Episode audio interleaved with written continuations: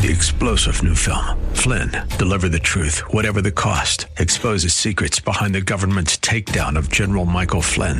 Flynn knew what the intel world had been up to. He ordered the first audit of the use of contractors. This set off alarm bells. He told the truth. He was the most dangerous person for Donald Trump to hire. They had to get rid of Flynn.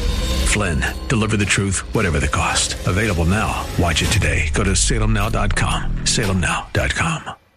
Welcome to the Georgene Rice Show podcast. This program was originally broadcast live on 93.9 KPDQ. We hope you enjoy the show. Welcome to the Wednesday edition of the Georgene Rice Show. James Blend is producing, Clark Hilton Engineering, and Dan Rice has given up the use of his office for the sake of the cause. Today we're going to talk with Josh Burnette. He is the co-author. He's also a co-owner and operator of Chick-fil-A. Anyway, he's the co-author of Adulting 101. This is book two. The book is published by BroadStreet and offers great advice for young people transitioning from childhood into adulthood in some very practical and meaningful ways. He'll join us later this hour. Taking a look at some of the day's news, President Biden ended his infrastructure talks with Capito and the group of GOP senators with disagreements on spending. Well, the president broke off the negotiations with the GOP senators led by Shelley Capito on Tuesday with disagreements regarding the structure and the size of his proposed infrastructure spending plan. Well, discussions between the White House and Capito's group were cordial. The president walked away feeling as though the negotiations ran their course and were in good faith, an administration source says. Well, talks broke down because the president wanted Republicans to present a more significant number for infrastructure investments and because he felt their plan to pay for a proposed $1 trillion package lacked specifics. Well, bipartisan um, House Problem Solvers Caucus. Yes, there's a bipartisan House Problem Solvers Caucus. Uh, I said carcass, but it's actually caucus. Both might apply. They endorsed their own proposal after the infrastructure talks fizzled. We'll find out what's in that. Well, GOP lawmakers offered a $928 billion infrastructure proposal that included roughly $330 billion in new spending on related projects. Well, the president had proposed a $1.7 trillion spending plan funded by tax hikes on corporations and the wealthiest Americans. Now, I hate to tell you this, but there aren't enough of either to cover the cost of 1.7 trillion you and I would end up having to pay for that in one way or another. In other developments, Senator Capito says Biden missed the opportunity to gain 20 Republican support in the failed infrastructure talks, and a bipartisan caucus has endorsed its own proposal after the infrastructure talks came to an end. Senator Manchin is pushing back against the Democrats' only infrastructure bill as the bipartisan negotiations crumbled and calls the infrastructure bill a golden opportunity, but warns against eliminating coal. Well, the California road, ra- road rage suspects They've been charged in the death of a six year old boy, the California couple arrested in connection with the road rage shooting that killed the six year old Aiden Leos. Uh, made a brief appearance virtually in court on Tuesday and had their bail provisionally set at $2 million for the 24 year old Marcus Anthony Eriz and $500,000 for the 23 year old Wynne Lee. Aiden was shot while on his way to kindergarten on the 21st of May in Orange County, southeast of Los Angeles. Eriz was charged with murder and shooting at an, uh, uh, occupied motor vehicle, both of which are felonies according to a criminal complaint.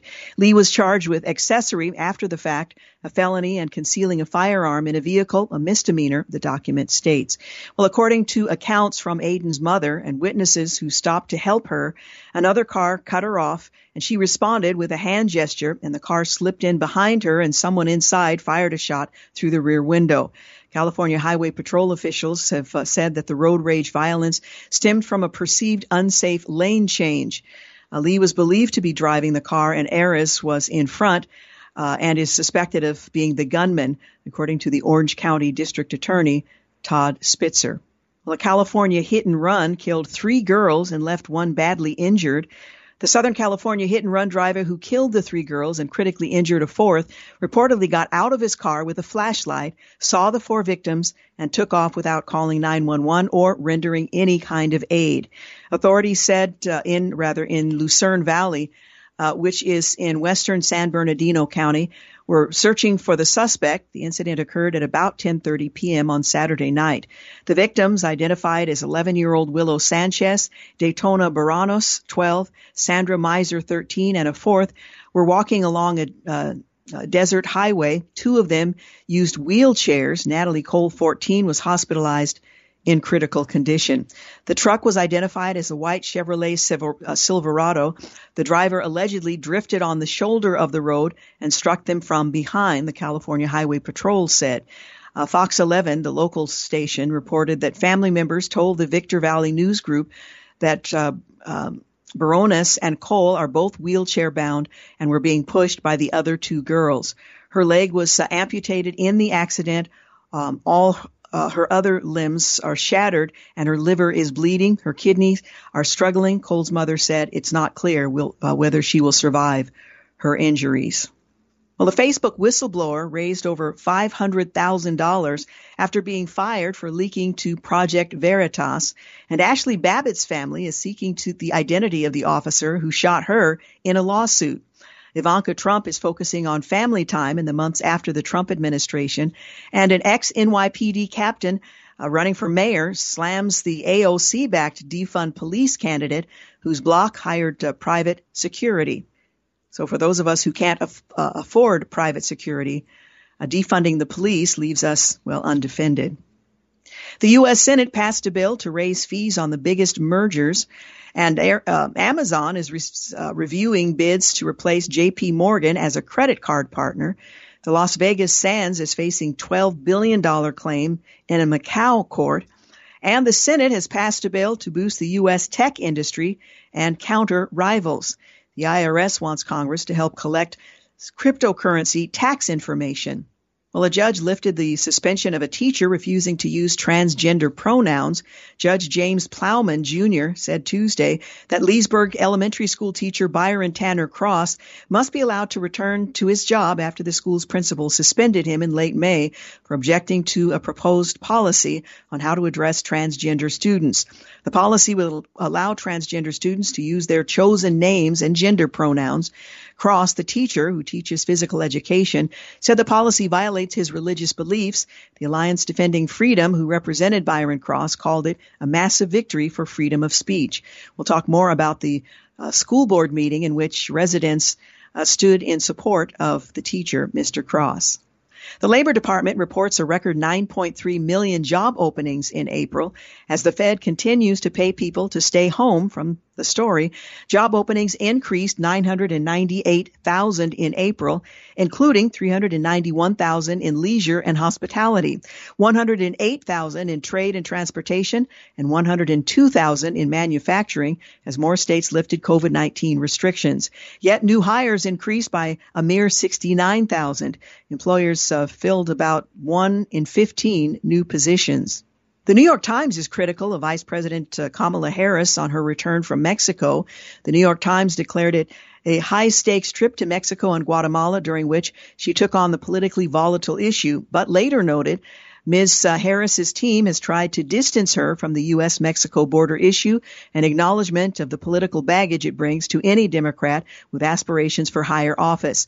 While she has shown a willingness to speak about the causes of migration, Ms. Harris has stumbled when discussing the border. Again, the New York Times.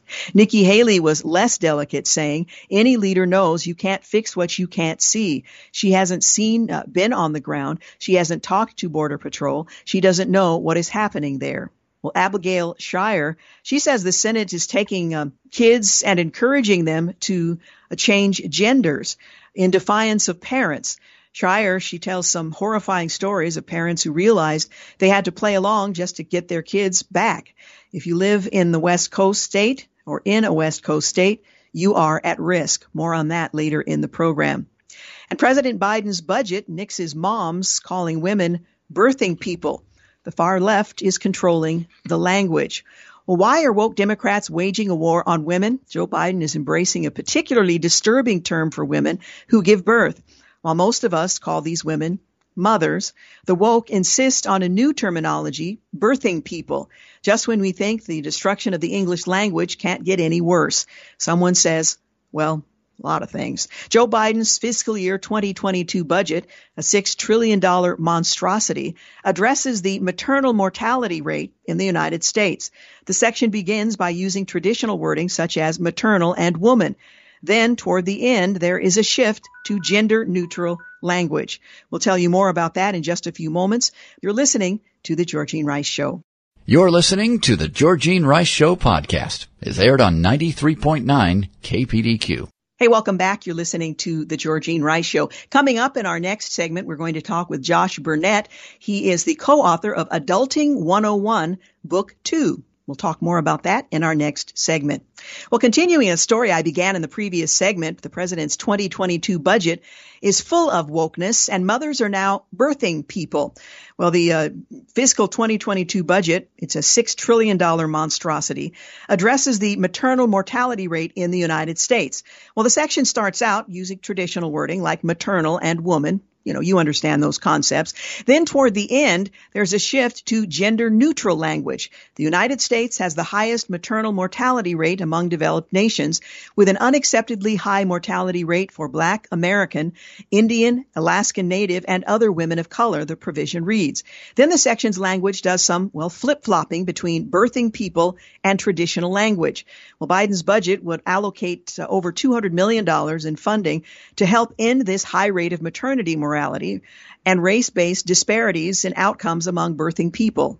Birthing people. Okay. Does that include midwives? I'm not quite sure what he means by that. Well, the paragraph then jumps back to using maternal health and maternal morbidity, terms which refer to motherhood. Also included in that $200 million allotment are investments to implement implicit bias training for healthcare providers. Well, the maternal mortality rate is a worthy discussion to have uh, as is um, that of the needs of various communities. The problem with labeling mothers as birthing people, though, is to deny the fact that mothers are women. Full stop. Men are not mothers. Now, I've seen some transgender women who proclaim themselves to be men become pregnant and there's a big uproar because a man is having a child when in fact it's a biological woman. And we're supposed to accept that with a straight face. Men are not mothers. The ability to give birth is one gift that men were not given. It, steps, uh, it sets women and men apart. Men and women are biologically different by design, design, a deliberate use of the word. It is astounding that in 2021 this discussion is even necessary. Well, you can blame Representative Cori Bush for all this, uh, well, malarkey, as the president would say. The term came straight out of her mouth during a hearing in the House on black maternal health.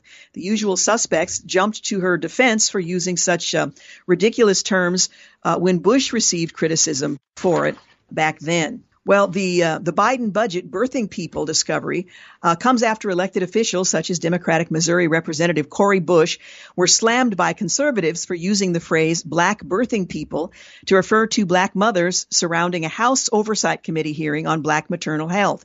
The National Abortion and Reproductive Rights Action League, a pro-abortion nonprofit organization, defended Bush in a statement claiming that it's not just cisgender women that can get pregnant and give birth Reproductive freedom is for everybody. Okay, I'm not even going to dignify that with an explanation which is obvious to anyone who understands biology and lives in the real world.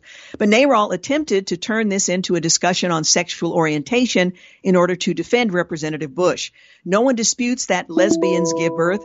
It's a, a straw man defense. Well, conservatives and other reasonable people do dispute using labels that imply that either gender can give birth.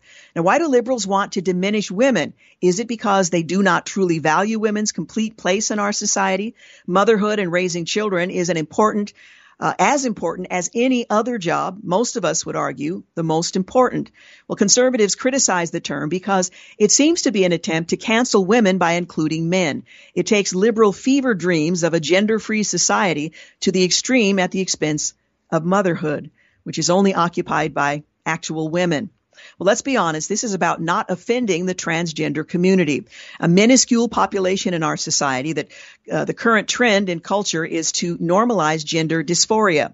Well, transgender men have given birth because they are biologically women. The man may try to be named as a uh, baby's father on a birth certificate. In one such case, a UK High Court ruled that that's a no-go. The ruling established the first legal definition of mother in English common law. Well, born female, Freddie McConnell transitioned to become a man and was legally recognized as male when he became pregnant when she became pregnant in 2017, giving birth in 2018.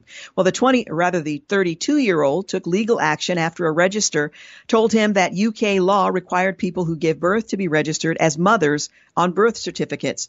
Well, in ruling with the government, Andrew McFarlane, the president of the uh, High Court's Family Division, deemed that being a mother referred to being pregnant and giving birth regardless of whether that person in law was a man or a woman. Now, in law, he's not talking about biology. There is a material difference between a person's gender and their status as a parent, he ruled in that case. Well, being a mother, whilst hitherto always associated with being female, is the status afforded to a person who undergoes the physical and biological process of carrying a pregnancy and giving birth. It is now medically and legally possible for an individual whose gender is recognized in law as male to become pregnant and give birth to their child. Whilst that person's gender is male, their parental status, which derives uh, from their biological role in giving birth, is that of mother. Well, it's convoluted, but at least it makes sense. Well, living as a transgendered person doesn't change the reality of human biology. It really boils down to that. I don't care how anyone wishes to be identified. I do, however, care about woke liberals reducing my identity as a mother. It's a special status that deserves honest appropriation. Well, there you have it, and our rather confused culture. Well, a Houston hospital has suspended 178 workers for not getting vaccinated. And remember when they were heroes risking their lives during the COVID pandemic? Well, now apparently they are considered pariahs within the system. Can't have it both ways. And it of course raises questions about how these healthcare professionals or what they know that the general population doesn't, that they decline to avail themselves of the vaccine. Well, Hunter Biden repeatedly called his lawyer the N word. Now his lawyer is Caucasian and the texts have now been made public. Georgia is seeing a $3 billion surplus. That's the largest in state history if the expected numbers um, hold true, and that may in fact be the case. Well, the Washington Post has declared um, bird names to be racist, along with virtually everything else. Add them to the long list of things the far left seeks to cancel from the story. As with the wider field of cons- conservation, racism and colonialism are in um, ornithology's DNA, indelibly linked to its origin history. Well, the challenge of how to move forward is roiling white ornithologists as they debate whether to change as many as 150 eponymous names of birds that honor people with connections to slavery and supremacy. Let me just tell you, as an African American moving forward, please choose whatever names you might uh, decide are appropriate. But there are issues that impact the lives of people that I would much prefer you focus your attention on rather than the names of birds. 150 eponymous names of birds. Well, in the economy, a record 9.3 million job openings remain unfilled, and job quits are surging to unprecedented levels. In other words, these are people who are quitting their jobs.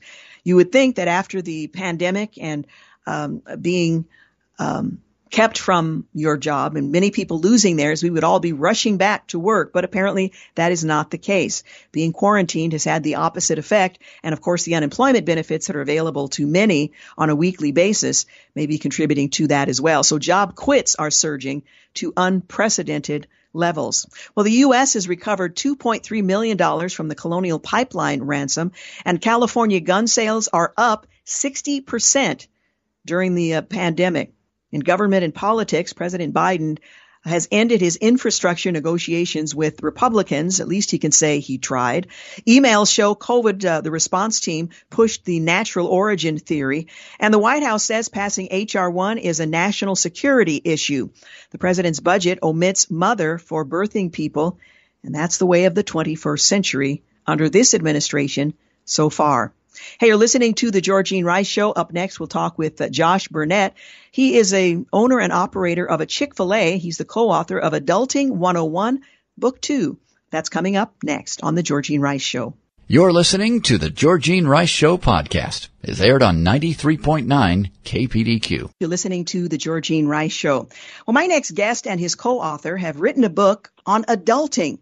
In fact, it's titled Adulting 101 book two, which tells you there was a book one. Well, in this mm-hmm. second edition of the book, Josh Burnette and Pete Hardesty offered life skills and practical advice to launch 20 somethings into healthy, successful adulthood. Now, the pair have a shared passion to guide emerging adults into becoming happy, fulfilled adults. Adulting 101 book two is divided into two sections. Section one lays out expectations, skills, and resources about self-awareness, leadership, responsible consumption of social media, and section two discusses mental health issues and offers solutions regarding anxiety, depression, and loneliness.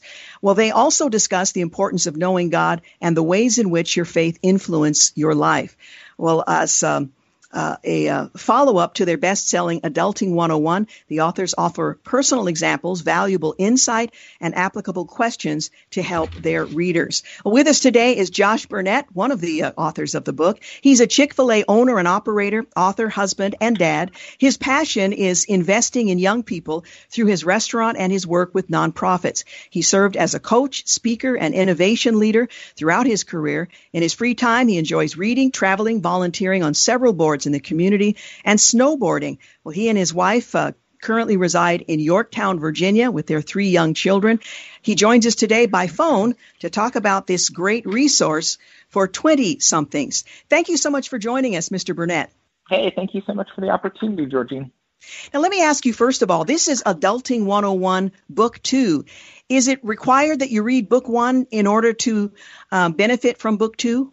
Not at all. The the two resources completely stand alone. And in all honesty, I think that we may have written the two backwards. An easy way to think about them is book one really addresses some of the critical things that what an adult does. So this is buying or renting an apartment or buying a car or time management or interviewing jobs. So some of the hard skills. Book two really addresses who a healthy adult is. Mm-hmm. So we, we wrote the first book. We felt like there was a very tangible need. And really, the genesis of the second one was feedback that we received from the students that we work with saying, hey, this is great information, but we, we would love to see better modeled, like what is healthy adulthood and have a clear picture for that. Now, the word adulting has made, been made popular um, most recently. Sometimes it's uh, used in a way to uh, denigrate young people. In your case, it's to identify a skill set that I think a lot of young people aspire to. Talk a bit about the use of the word adulting and what your intention is in using it. Sure. So I feel like that word has really come into pop culture in a very negative way, mm-hmm. where it's I, you see T-shirts or mugs. I don't feel like adulting today, and and I wonder how much of that has to do with not having a clear picture of what healthy adulthood looks like, and just all the benefits and joy that can come with that. Uh, and so for Pete and I, really, we're, addressing it because it's obviously a very popular word within the, the language of the people that we work with frequently, but really wanting to put a positive spin on life continues to have the ability to get better and better and be more and more fulfilling and uh, to have a perception that it's kind of over when you, you have to quote unquote start adulting. Uh, it's just not the right message we want to send to young people. Now, for my generation, and I'm I've long been an adult. I just celebrated my 65th birthday this past weekend. Uh, the oh, notion of, oh, thank you, thank you. the notion of a book outlining what it means to be an adult and how to conduct oneself would would be unthinkable. We, for the most part, derived that wisdom from our parents and grandparents. What has changed that this kind of resource is necessary? And I would argue that it is necessary because young people really seem to be grappling with some of the basics that seem um, that came naturally within the family unit in my generation and generations before. Sure. I think there's many different things that that go into this ultimately. I think the world continues to grow in increasing complexity and there's continues to be more and more things that can distract and tempt us and move us away um, from that healthy adulthood state. But really, I mean, for, for both Pete and I, the reason why we wrote this is we really noticed in the young people we were working with, me as an employer and him as a nonprofit leader, was the students we were getting had great hearts great work ethic, but really didn't have a clear picture of like how to do some of these basics, and they weren't learning that maybe at home from uh, their parents or parent. Uh, they weren't getting that very important information through school or wherever they might be at.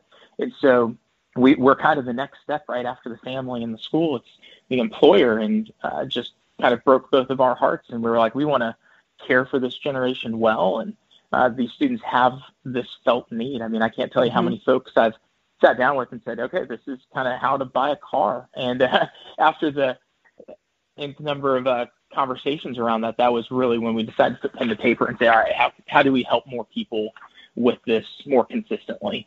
But yeah. yeah, really a lot of it just not being seen, or maybe there's just not the opportunity to happen in the home. In the uh, back of your book, you write, growing old is mandatory, growing up is optional. And you're talking about young people who long to, uh, to know what it means to grow up, what it looks like, how to manage certain uh, things that are sort of rites of passage when you are in your 20s. And your book gives them the practical wisdom that they need uh, to do just that. Now let's talk about the difference between knowledge. There's a lot of information. We live in an information age and wisdom. What are some tips on how to gain wisdom uh, in the midst of so much um, access to information? Sure. So yes, to your point, I mean, we live with an encyclopedia in our pocket at any given time. Uh, we've never had to question the ability to find knowledge, but I feel like wisdom is the application of that. And knowledge has almost become a commodity where we don't take it that next step to apply wisdom. And so Pete and I give just a few tips and tricks around, uh, I mean, honestly, a lot of basics, but uh, developing self awareness is a big piece of this. And how are you coming across? Um, so, in order to gain wisdom and understanding, you first need to understand yourself.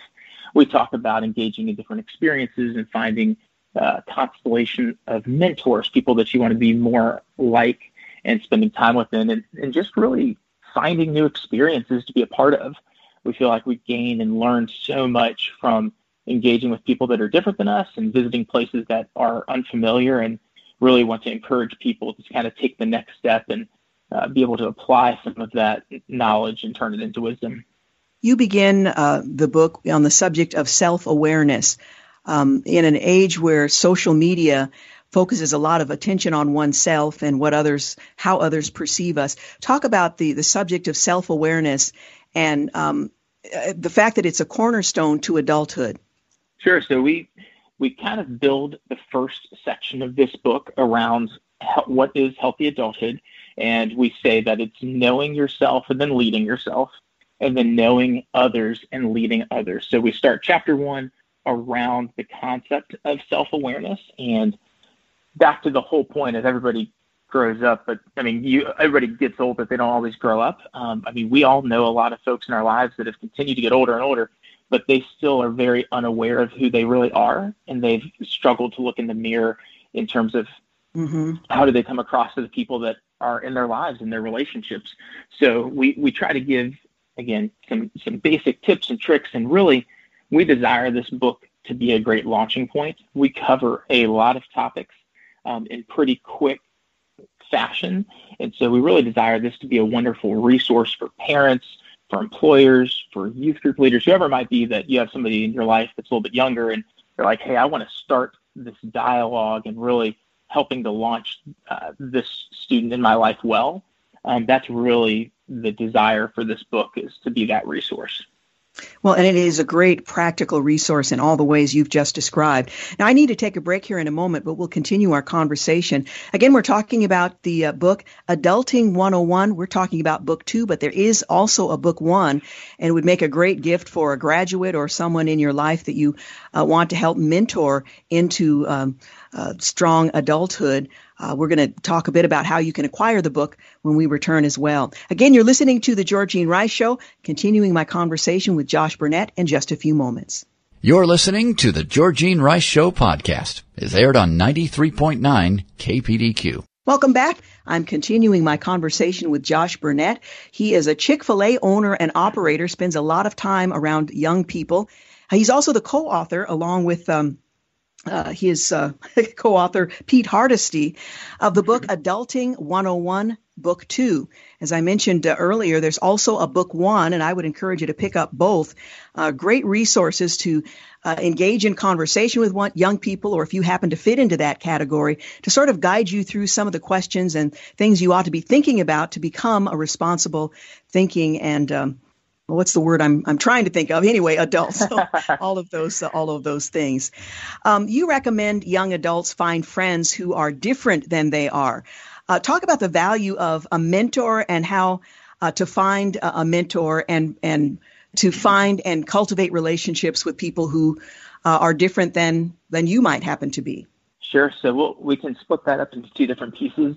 I feel like a, a mentor, just somebody that's a little bit ahead of you in life that you aspire to be more like.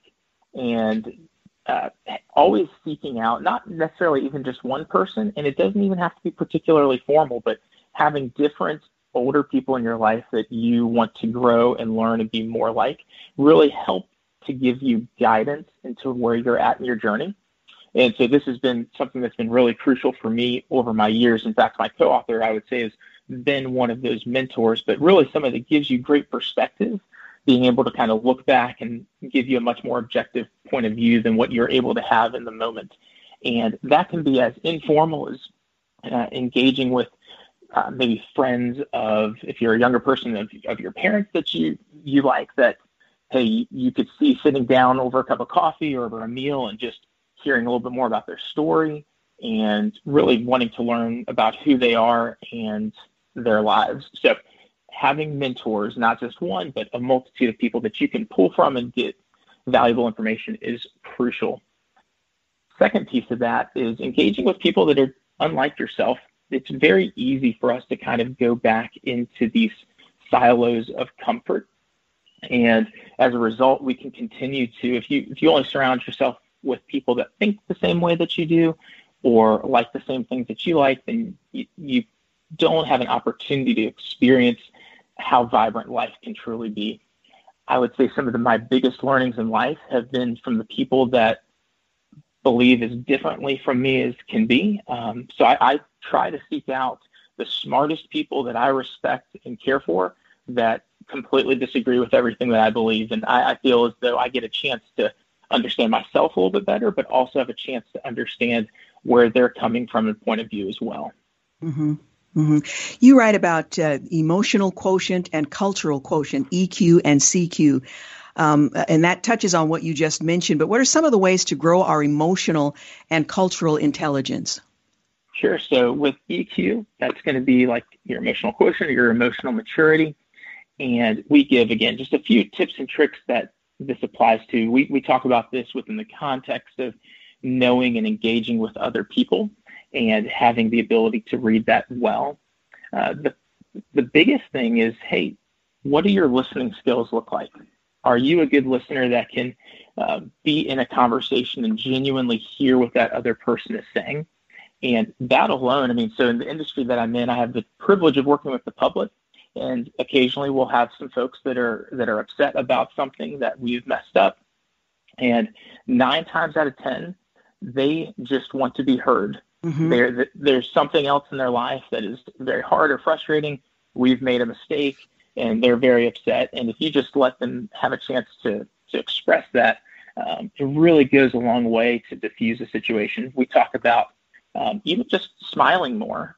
A conversation can look very, very different. This is one of the mm-hmm. skills that we work on at Chick Fil A. Actually, is we talk a lot about the the ability to to smile and to share a smile with a guest.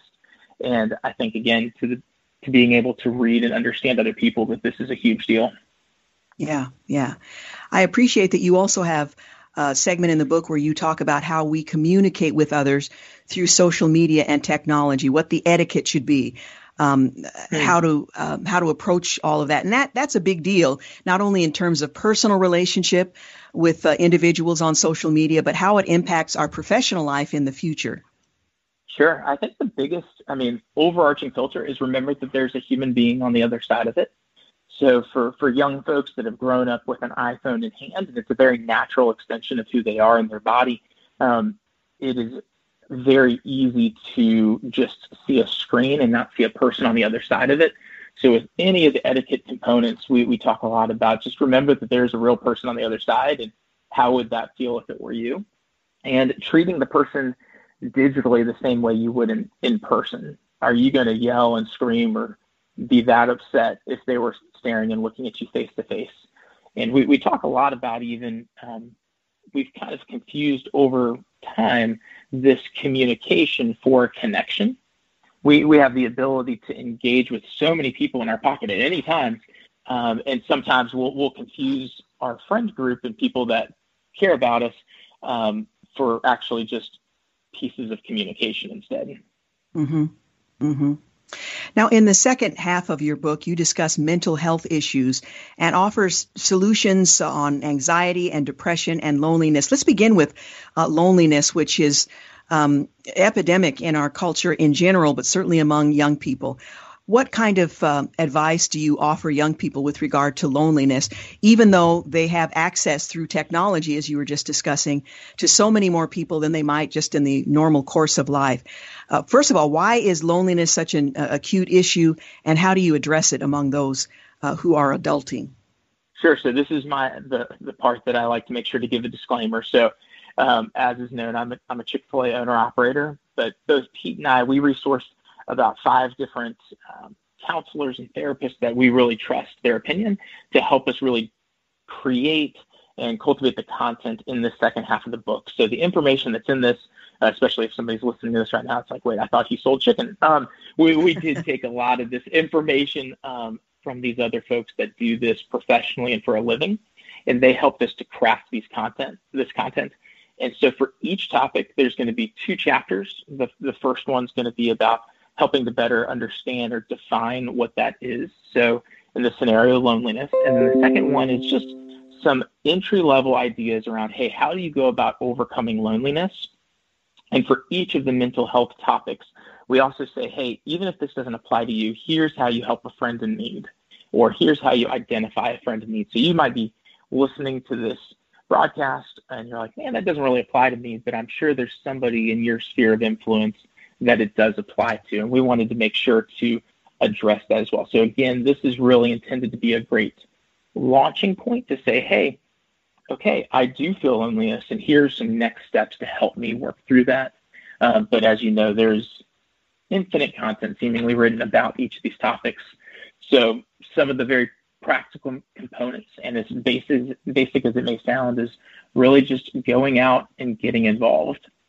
Find a workplace, find a common interest group, find a church or a small group, and get connected or plugged in with some with a group of people or with somebody else that has similar interests, and then really being the person to initiate that. And that's sometimes the scariest thing. That's mm-hmm. the wall that keeps us from moving forward is being concerned about taking a risk and moving and, and putting yourself out there. So we really just encourage you, hey, initiate and get out there, be real and vulnerable, and then have patience. Um, sometimes with living in the age of instant, we want everything right now. And oftentimes friendships and relationships don't don't work that way. It takes time, it takes uh, energy and effort. And if we bail at the first sign of challenge, then we'll always be cycling through people for our entire lives. Yeah, yeah. We're just about out of time, but I wanted to give you an opportunity to comment on the close of the book. You have a chapter on faith um, as a critical element of adulthood. Can you talk a bit about that? Of course. So, for both Pete and I, um, our faith and who we are with Jesus means more to us than anything else. But the way that both books were written was so that it would appeal to more than just people with a faith background. So the desire is, hey, this information applies to anybody wherever they're at in their journey. But at the end, we'd like to bring it home to say, hey, for, for Pete and I, this is a critical part of who we are. And this really is the lens that we're looking at the world through. And because of that, and because of who we know we are in Jesus, that is what provides us um, that security and that kind of paints that self awareness picture, and then that influences how we engage and care for other people. And so we want to make sure that if we write a book around healthy adulthood, uh, it's really got to launch with that foundation. So we try yeah. to close with that at the end. Yeah. Now, how can our listeners uh, acquire copies of Adulting 101 books one and two? It's at any major retailer online, and Amazon is kind of the classic marketplace for that. Excellent. Well, Josh, thank you so much for the books, and thank you for joining us here today. I really appreciate it. Thank you for the opportunity. You're listening to The Georgene Rice Show. We've got news and traffic up next, and we'll be back. You're listening to The Georgene Rice Show podcast. It's aired on 93.9 KPDQ. Hey, welcome to the second hour of the Georgene Rice Show. Very glad to have you with us. Hey, want to remind you that we have a Father's Day opportunity coming up. How would you like to help make Father's Day extra special this year for your dad? You can enter our Father's Day giveaway and you could win $1,000 in cash for your dad. Now we've made it easy for you to participate. Just go to kpdq.com and enter the keyword father. And to increase your opportunity to win, you can enter once each day now through the 20th of June. Plus, we're providing you with bonus entries you can earn as well. So enter today at kpdq.com. Again, the keyword is father. Well, let's see. Where are we in this second hour of today's program? We're continuing to take a look at some of the day's news. In the social justice caliphate, Ilhan Omar likens the U.S. to Hamas and the Taliban, and New York is, um, has an accounting program that bans whites. Apparently, the melting pot concept is no longer with us. Immigration, well, border smugglers can earn some $200,000. That's according to the Washington Times.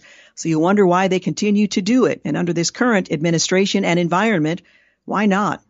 Well, on this day in history, 1943, President Franklin Delano Roosevelt signs the Current Tax Payment Act of 1943, which reintroduced federal income tax withholding from paychecks. 1954, during the Senate Army McCarthy hearings, Army Special Counsel Joseph N. Welch berates Senator Joseph McCarthy, asking, Have you no sense of, de- of decency, sir? At long last, have you left no sense of decency? 1959, on this day in history, the USS George Washington III, the first ballistic missile submarine, is launched. 1969, the Senate confirms Warren Burger to be the new Chief Justice of the United States, succeeding Earl Warren. 1986, the Rogers Commission releases its report on the Challenger disaster, criticizing NASA and rocket builder Morton Thiokol for management problems leading to the explosion that killed seven astronauts. 2013, Edward, uh, Edward Snowden is identified as the source for the NSA leaks. 2014, the Veterans Affairs Department, Affairs Department rather, announces that over 57,000 U.S. military veterans have been waiting 90 days, days or more for their first VA medical appointments, and an additional 64,000 appear to have fallen through the cracks altogether, never getting appointments after enrolling and requesting them. On this day in history, 2018, after leaving the annual G7 summit in Canada, President Trump pulls out of a joint statement with other summit leaders, citing what he calls false statements by the host, Canadian Prime Minister Justin Trudeau. Trudeau warns that he wouldn't hesitate to retaliate against new U.S. tariffs. Well, Americans quit their jobs at an unprecedented rate in April, with the heaviest bout of quitting hitting restaurants and hotels. Well, nearly 4 million Americans voluntarily left their jobs in April, the highest monthly figure ever recorded in data going back to the turn of the century. On a seasonally adjusted basis, 3.952 million Americans quit. Unadjusted, 4.023 million quit. Prior to this year, the long-term seasonally adjusted average was 2.6 million monthly quits. For the private sector, a seasonally adjusted 3.76 million American American uh, quit in April, also a record high. That means 3.1% of all workers left their jobs, another record high. Well, the ratio of quits to hire also hit record highs in the month, indicating a lot of strain on businesses trying to hire new workers and keep existing workers. Well, the leisure and hospitality sector saw a record 741,000 quits, including a record 681,000 from hotels and restaurants. Well, that puts the hotel and restaurant quit rate at 5.6%. Well, those numbers are deflated by seasonal adjustments on an unadjusted um, uh, basis. 732,000 quit restaurants and hotel jobs, a 6% rate. Well, quits were also high in retail trade. These rose to a seasonably uh, adjusted 649,000, a quit rate of 4.3%. Both are record highs. Office workers also walked. Rising quits is usually a signal that employees feel relatively confident about their job prospects, um, a bullish sign for the economy. The extraordinarily high level of quits in April, however, may be also signaling that the stimulus check sent out in March and April prompted some workers to take time off from working altogether. And again, uh, some 22, 23 states that do not include Oregon um, have uh, or will soon discontinue those weekly benefits in an effort to fill the growing p- uh, number of positions that are yet to be filled. Employers are struggling to fill those positions. Well, a brood of ex cicadas that rose from the earth after 17 years underground have proved their determination to leave a mark before they die off in just a few weeks. Well, the shrill winged insects have driven tourism, inspired new food trends, and even caused a car crash in Ohio. Well, on Tuesday night, the Busy Bugs claimed another surprising accomplishment, grounding the White House press corps as it headed to Europe for President Biden's first overseas trip in office. The White House press charter, flying from Dulles to Europe ahead of President Biden's, has uh, been delayed for hours due to mechanical issues caused by cicadas. That's a quote from Jonathan Lemire. He's a reporter for the Associated Press, uh, tweeting late Tuesday. Yes, cicadas. Well, reporters gathered uh, at a Marriott hotel near Dulles International Airport. They were told by a White House aide that the insects had flown into the engine, causing mechanical problems that required the airline to uh, obtain a new plane and a new captain for that flight. The journalist ended up delayed more than five hours. A spokesperson for Delta confirmed the cicadas inside the engines had prevented the plane from taking off. And while birds are the more common natural threat to airplanes, other swarming insects, such as locusts, have spurred officials to warn pilots against flying in areas where they most cross paths with these uh, winged bugs, which can damage planes and engines, and of course threaten the lives of those aboard. The White House press corps was uh, en route to cover the president's trip to Europe, where he will uh, meet the leaders from the group of seven industrial nations, the European Union and NATO. President Biden will also attend the summit with Russian President Vladimir Putin. Biden is uh, scheduled to depart on Wednesday. By the way, when he was attempting to board a flight uh, recently, he was um, hit in the neck by a cicada. So they are everywhere. While the press charter flight was uh, coordinated with the help of the White House, reporters pay for their own travel through the private company operating the plane. Tuesday's night's flight was uh, scheduled to be wheels up at 9 p.m., but was delayed by the cicada issues until about 2:40 a.m. Naturally, the news that cicadas had significantly delayed a flight full of journalists spread quickly, um, and uh, Twitter was all abuzz with all kinds of comments, uh, as were the reporters who were scheduled to be on that flight. Well, Virginia teacher Byron Tanner Cross saw an outpouring of support on Tuesday as public commenters uh, blasted a school system's decision to suspend him after his now viral comments about gender. Well, the dramatic meeting at the Loudoun County Public School Board meeting was full of mic drop moments and testy confrontations over issues plaguing the school district. Many public comment, uh, commenters, rather, either backed Cross or criticized the school board over critical race theory.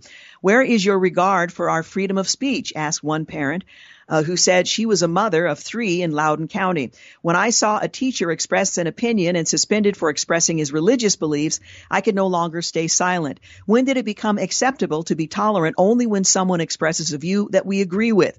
When did it become appropriate, she said, to silence those who hold Christian biblical views just because you don't? When did it become appropriate to allow the school board, I don't know who you think you are, but is it not appropriate? It is not allowable to silence, bully, or dismiss our views, end quote. Well, due to a time constraint, her mic was cut off before she kept speaking and received raucous applause, flouting the chairwoman and her request to use jazz hands after that speech. Sheridan also uh, called for a recess and told the audience to find its uh, dec- uh, decorum, amplified the tension. Audience members repeatedly flouted her uh, request, prompted multiple reminders from the chair, and it was a rather raucous meeting in defense of that teacher. Hey, you're listening to the Georgene Rice Show. We need to take a quick break. Be back in a moment. You're listening to the Georgene Rice Show podcast. It's aired on 93.9 KPDQ. You're listening to the Georgene Rice Show. One of the joys of a Christian cruise is the people you meet along the way. Well, I'm talking about the Deeper Faith Alaska Cruise 2021. You're going to be surrounded by the fellowship of like-minded travelers along with Bible teaching and worship. I've had the opportunity to attend a couple of these cruises and oh, just a, a lifetime of memories. This once in a lifetime travel experience is hosted by Salem Media Group and our partners Inspiration Cruises and Tours. You'll bring home life-changing memories to treasure, stories to share. You can join the event this unforgettable cruise this summer and register at kpdq.com. All the important details will be found there. And uh, if you can, if you can make it, it's uh, going to be a wonderful time. And with Alistair Begg, it can't be beat. Well, before the break, we were talking about Virginia Beach teacher uh, Byron Tanner Cross, who saw an outpouring of support on Tuesday as the public um, came out for a school board meeting uh, to support him he had been let go by, or I should say, suspended by the school district because of comments he made at a public uh, comment hearing. Um, this was on his own personal time that ran counter to the prevailing view of the culture on the subject of uh, transgender. Uh, well, a college student, a spokesperson for Oklahoma Governor Kevin Stitt, a Republican, expressed support Friday for a former University of Oklahoma volleyball player, Kylie McLaughlin, uh, who has accused the university of violating her First Amendment rights by excluding her from her volleyball team over her conservative views. Well, Governor Stitt fully supports every individual's right to freedom of speech and thought. That used to be um, agreed upon in this country. The governor's communications director uh, told the Daily Caller News Foundation on Friday afternoon last. It's shameful that young people on college campuses and in today's world, even K through 12 classrooms who dare dissent from the left's agenda are being punished, end quote. Well, McLaughlin is uh, suing the Board of Regents at the University of Oklahoma, volunteer assistant coach Kylie Walton, and University of Oklahoma volleyball head coach Lindsey Gray Walton for a minimum of $75,000, according to the lawsuit, saying that the school discriminated against her from expressing beliefs that did not fit the culture at the University of Oklahoma. She formerly served as both a team captain and first team All Big 12 player in 2018 and 2019. Well, although plaintiff supports equality, ju- social justice, and finds racism despicable, she disagrees with the woke culture and critical race theory advocated and practiced by two of her coaches who are the defendants in this action, the lawsuit said. Well, her case is currently pending in the, or, the Oklahoma City federal court. Well, Gray Walton did not immediately respond to requests for comments from the Daily Caller News Foundation, but the University of Oklahoma Athletics told the foundation in a statement it's not the practice of the university to comment on pending litigation. So the, there will not be any uh, uh, further information until this goes to court unless it's settled. Well, the lawsuit said that Gray Walton uh, required the team to watch and discuss the Netflix documentary 13th last June, a film on racism and slavery, which McLaughlin said was slanted left and criticized former President Donald Trump. She found this objectionable and was willing to say so. Pressed for more input, the plaintiff offered comments directly from the movie that black incarceration was higher than other racial groups while representing a smaller overall percentage of the population, the lawsuit said. She stated that they were incarcerated mostly for marijuana and drugs. At least one of McLaughlin's teammates found her comments racist, the lawsuit said, and McLaughlin was told she must attend another team discussion on race. Well, McLaughlin also was criticized by her teammates and coaches for retweeting a tweet about the University of Oklahoma's rival, the University of Texas, which was discussing dropping its theme song, The Eyes of Texas. McLaughlin, quote, tweeted the an ESPN tweet about the matter. Uh, with a skull and crossbones emoji and a laughing clown emoji. Plaintiff was well aware of the intense rivalry between the University of Oklahoma and the University of Texas in athletics and had competed against the University of Texas women's volleyball team on a number of occasions when she posted the emojis, the lawsuit said. Plaintiff's opinion and belief was that The Eyes of Texas is not a racist song, and she was expressing her belief that it would be inappropriate uh, to get rid of it at the University of Texas because it is a strong tradition. End quote. Well, Gray Walton urged McLaughlin to delete the tweet and set up a phone call for the next morning, the lawsuit said, during which the coach told McLaughlin, I can't save you when you get into the real world when you leave here. The coach also lectured McLaughlin about her white privilege, ordered her to take down the tweet, and had her apologize to University of Texas players and head coach in a phone call, according to the lawsuit. She said that her teammates and coaches branded her as a racist and homophobic after these incidents, OU Daily reported, and McLaughlin was given the choice to either transfer as a regular student or, or redshirt for the rest of the season and practice on her own. She chose to redshirt, but said that she was never given separate practices, according to the lawsuit, and transferred to Ole Miss. Well, this uh, these events accusing uh, the plaintiff of being racist and homophobic caused the plaintiff to experience great emotional distress, sleeplessness, and anxiety. That greatly concerned plaintiff's parents and plaintiff's mother attempted to discuss the situation with defendant Gray Walton.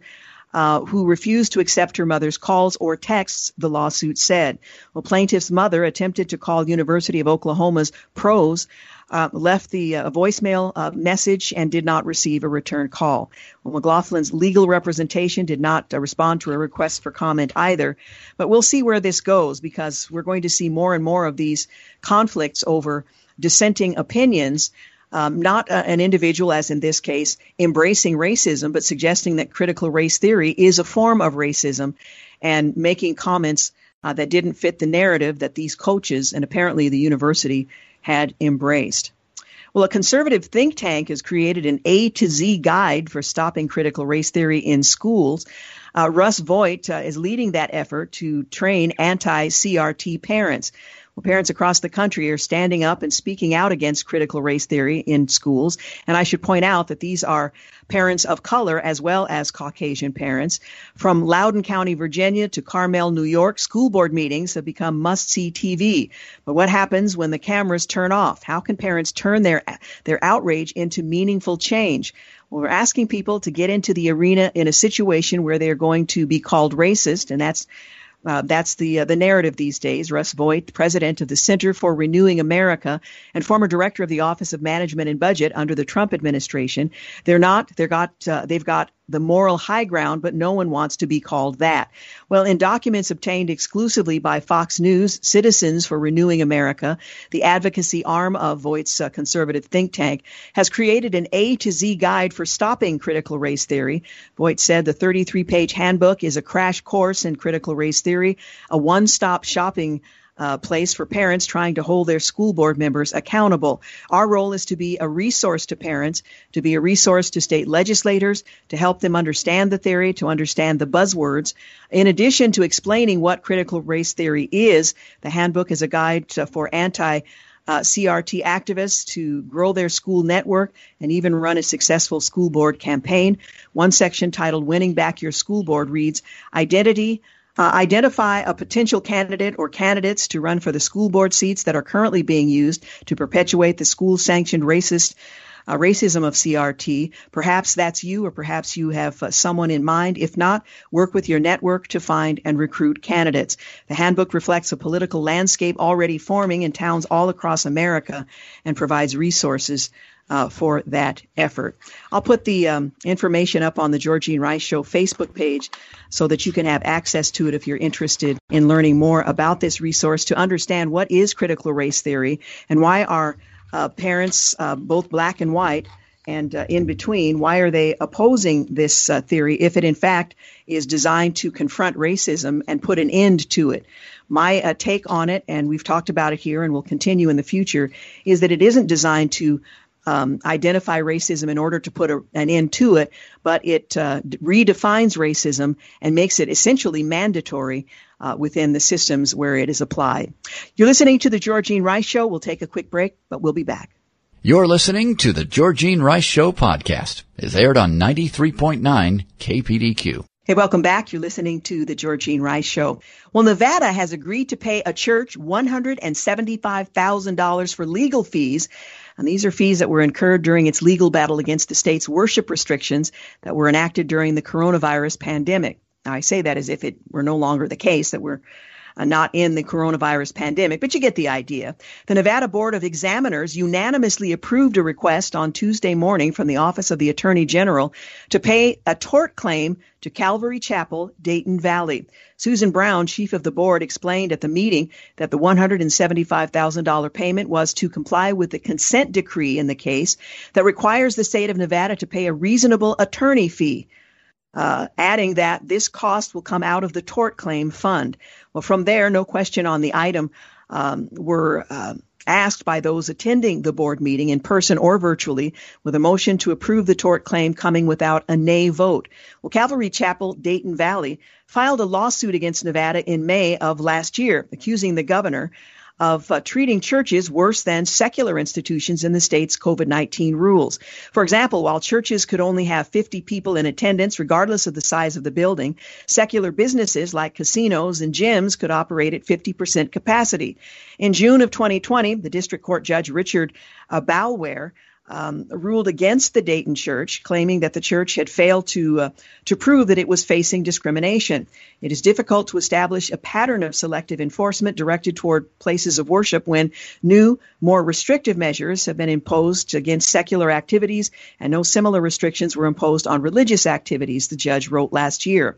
Well, plaintiffs requested relief would require the court to engage in potentially daily or weekly decisions about public health measures uh, that have uh, traditionally been left to state officials and state agencies with expertise in this area. Well, last July, the U.S. Supreme Court ruled 5 to 4 to reject a request by the church to block the restrictions, allowing the district court's ruling against them to stand, at least for the time being. However, a three judge panel of the U.S. Court of Appeals for the Ninth Circuit sided with the church last December. Judge Milan Smith Jr uh, wrote in the panel opinion that the church has demonstrated a likelihood of success on the merits of its free exercise claim. It is also established that the occupancy limitations contained in the directive, if enforced, will cause irreparable harm and that the issuance of an injunction is in the public interest. End quote. Well, according, uh, accordingly, we reverse the district court, instruct the district court to employ strict scrutiny review to its analysis of the directive, and preliminarily enjoin the state from imposing attendance limitations on in-person services in houses of worship that are less favorable than 25% of the fire code capacity. So once again, you see where the state is being held accountable for singling out houses of worship in this pandemic and decisions, uh, in many cases, being made arbitrarily and singling out churches for street, uh, stricter scrutiny. Meanwhile, Charles Stanley has been spending more time with family since he stepped down as pastor of First Baptist Church Atlanta in 2020. He has continued his schedule of preaching on TV and radio and uh, in In Touch Ministries, and he's working on a book about prayer that's going to be released this fall. He's not started a new business, however, selling gummies and other products infused with, with cannabis or CBD, a compound extracted from the marijuana plant. Now, you might be scratching your heads and saying, What?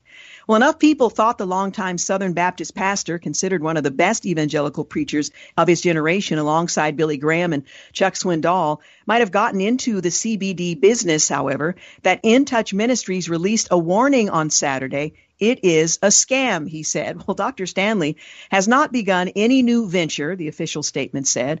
Scammers are attempting to trick you into giving your personal information or infect your electronic devices by using Dr. Stanley's image.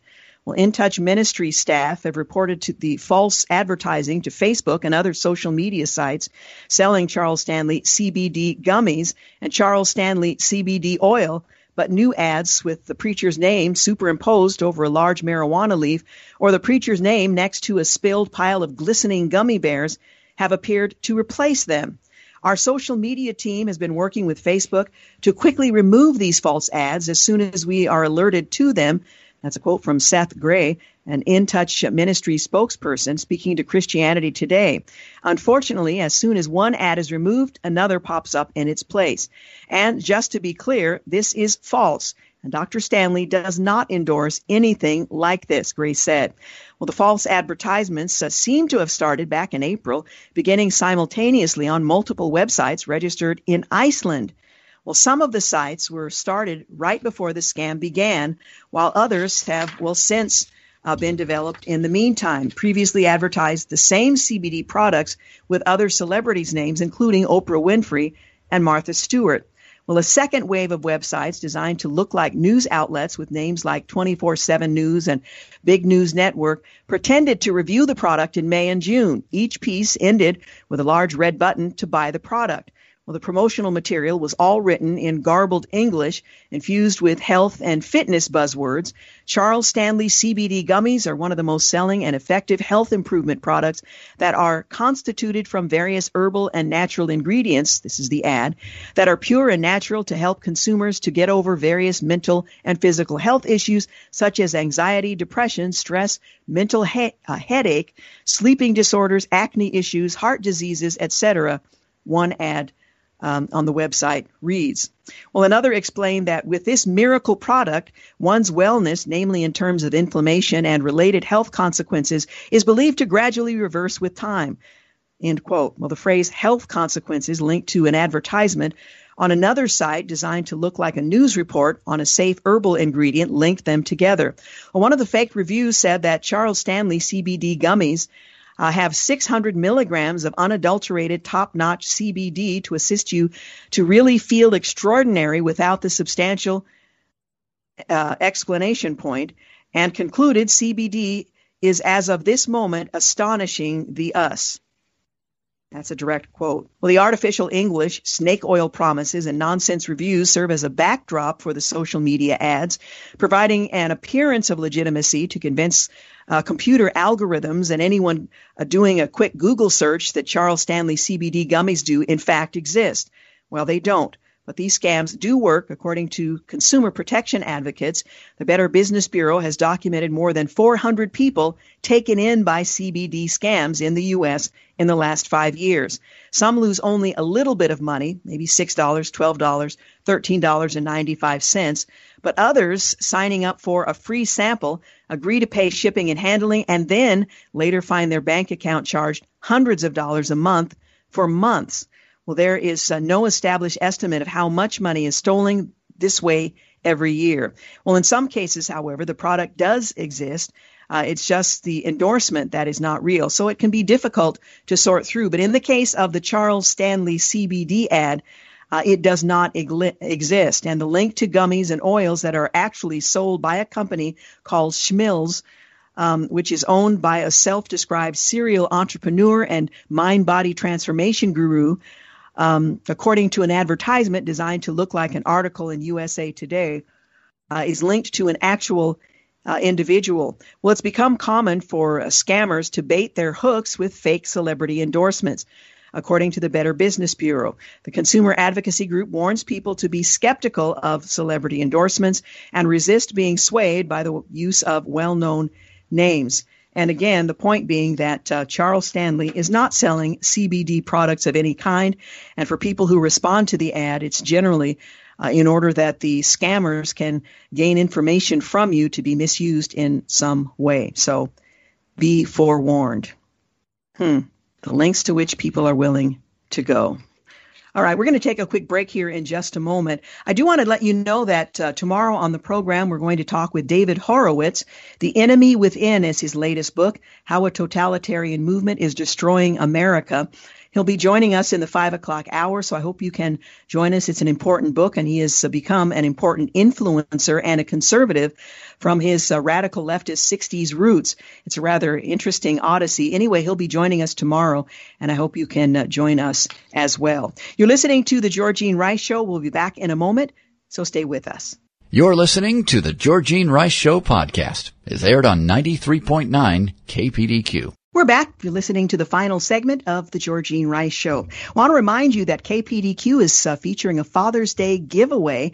If you'd like to help your dad enjoy a Father's Day unlike any other. We've got a great um, contest for you to enter. You can enter our Father's Day giveaway, and you could win $1,000 in cash for your dad. And we've made it easy for you to participate. Just go to kpdq.com and enter the keyword father. And to increase your opportunity to win, you can enter once every day now through the 20th of June. Plus, we uh, we're providing you with bonus entries that you can earn as well.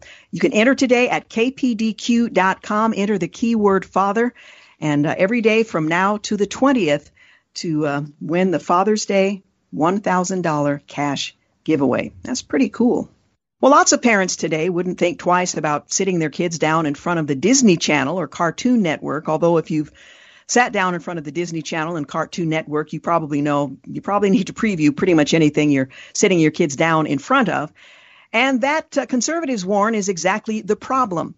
Like so many other moms and dads, they're expecting the same kind of harmless storylines they watched in the 70s and 80s.